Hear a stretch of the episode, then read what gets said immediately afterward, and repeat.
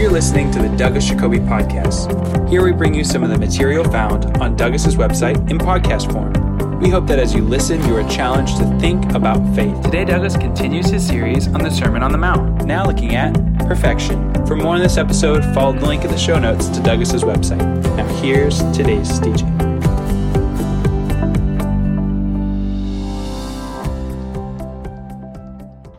Twenty perfection. In the previous lesson, we looked at Jesus' teaching about enemies. We're to love them as friends to take care of them. Paul concurs, saying we should bless them, even feed them, give them drink. And that means truly caring for those of other groups, regardless of what our own people or country may be doing. What I mean is this from time to time, I visit churches in times of war. And there's typically a prayer offered for the soldiers of the nation in which we are praying.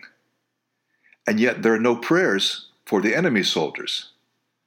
Now, of course, it would be nonsensical to pray that both sides in a war win. We don't mean that kind of prayer. But we're talking about caring and blessing and having the attitude towards enemies that we would have towards others. That is, we do our best to love them uh, only once in my life have I ever heard uh, a, a prayer at church for the other side. And that, I think, was only because I suggested it. If you want to learn more about this, I would encourage you to take a look at Mark Twain's War Prayer. But you can listen to it. There's a link given in the notes with this lesson. So Jesus teaches that we are to love our enemies, and this is an amazing teaching. Although it's foreshadowed and occasionally exemplified in the Old Testament, it's very rare. New Testament professor at Vanderbilt, Amy Jill Levine, says that as far as she knows, Jesus is the only person in ancient times who said this that we need to uh, love our enemies. Paul agrees with Jesus. Paul, the author of a quarter of the New Testament, taught exactly the same, and so did the early church. They understood Jesus' intent for centuries, until it made its alliance with the state in the fourth century. Well, there was the end of persecution, with the Edict of Toleration soon following, and by the end of the century, well, 381 AD, Christianity, in some somewhat different form, was the official religion of the empire. Now, nearly all churches become worldly and disobedient to Jesus' command to love our enemies. I think making a change in this area, the area of non resistance, how we as individual Christians view others on the other side, making that change would really make the Christian community pop. It would make it stand out. Almost no one follows this. Lord, I pray that as we continue our study of the Sermon on the Mount, that we will be touched by your word whether we're challenged with new thoughts or reminded of old teachings, help us to be open and receptive. We pray this in your Son. Well, today's message is called Perfection, and it's from the end of chapter 5, the first of the three chapters in the Sermon on the Mount. It goes like this You therefore must be perfect, as your heavenly Father is perfect. Matthew 5:48. Now, let's just take it out of context, probably the way I used to read it as a young Christian. It sounds as though Jesus is saying that we have to be sinless. We better be faultless, or else. As a young Christian, I believed that was exactly what the Lord was commanding perfection, no compromise, no margin of error. And that misunderstanding affected how I related to others how much grace I showed. It affected me as a leader. Probably affected my family and many other relationships in ways I don't understand. But we're not to take single verses out of context. Matthew 5:48 isn't talking about general perfection in every area. Firstly, it has a specific context, that of loving enemies. And secondly, we need to consider the meaning of the word perfect. It's a common word in the New Testament. Teleos means complete, it means mature, as in having reached the end of a process. That's more the original sense of the word perfect. We think perfect is faultless, and okay, we use it that way in modern English. But if you go back, it has to do with completion, it has to do with maturity. It is talking about Jesus' teachings in Matthew 5.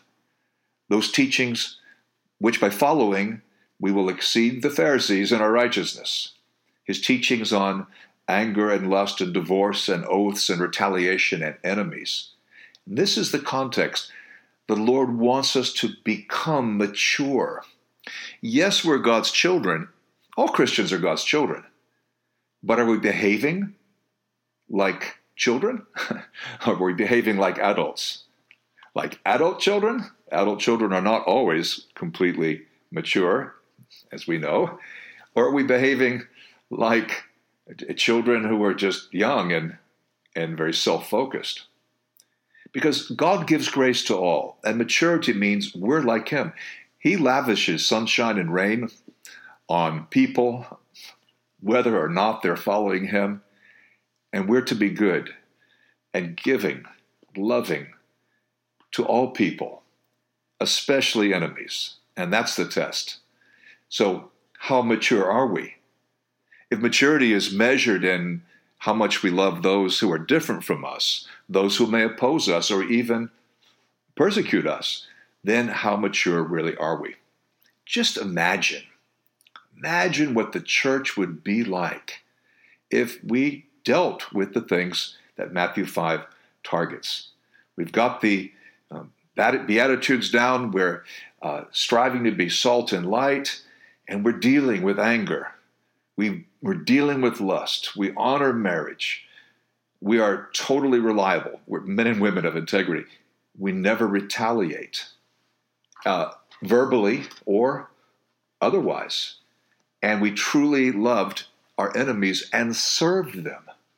Just imagine what the church would be like. Well, that's actually describing what the church often was like in those early centuries before the Sermon on the Mount was lost.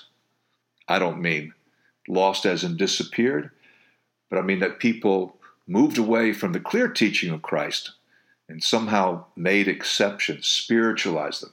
As we discussed last time, Augustine, around the year 400, says, It's okay to kill your enemies now, as long as in your heart you do have a true love for them. I don't even want to try that. Um, to have love for someone while I'm killing him. I, I don't think that is the way we're going to go. And so I reject, for all his intellect and the good things he taught, Augustine was off on some things. And I think this was a fairly big blunder, his whole um, take on church and state. Now, of course, these things are difficult. It's much easier simply to fake it. That is, to pretend that we've dealt with anger or lust, or to pretend we have good marriages, to pretend that we're, uh, well, uh, pure in heart and peacemakers and salt and light, and just have this fantasy that we're, we're different. It is easier just to fake it. And that is what we'll be looking at in our next lesson. Thanks for listening. Have a great day. Let's aim for perfection, that is, maturity, completion, to learn what the Lord wants us to learn and to live the way He calls us to live. That's the end of Matthew 5. We'll get into the next chapter tomorrow. Have a great day. We hope you enjoyed Douglas's series on the Sermon on the Mount. For additional notes and resources, be sure to check out Douglas's website in the show notes. The website has hundreds of articles, podcasts, and videos for you to access for free.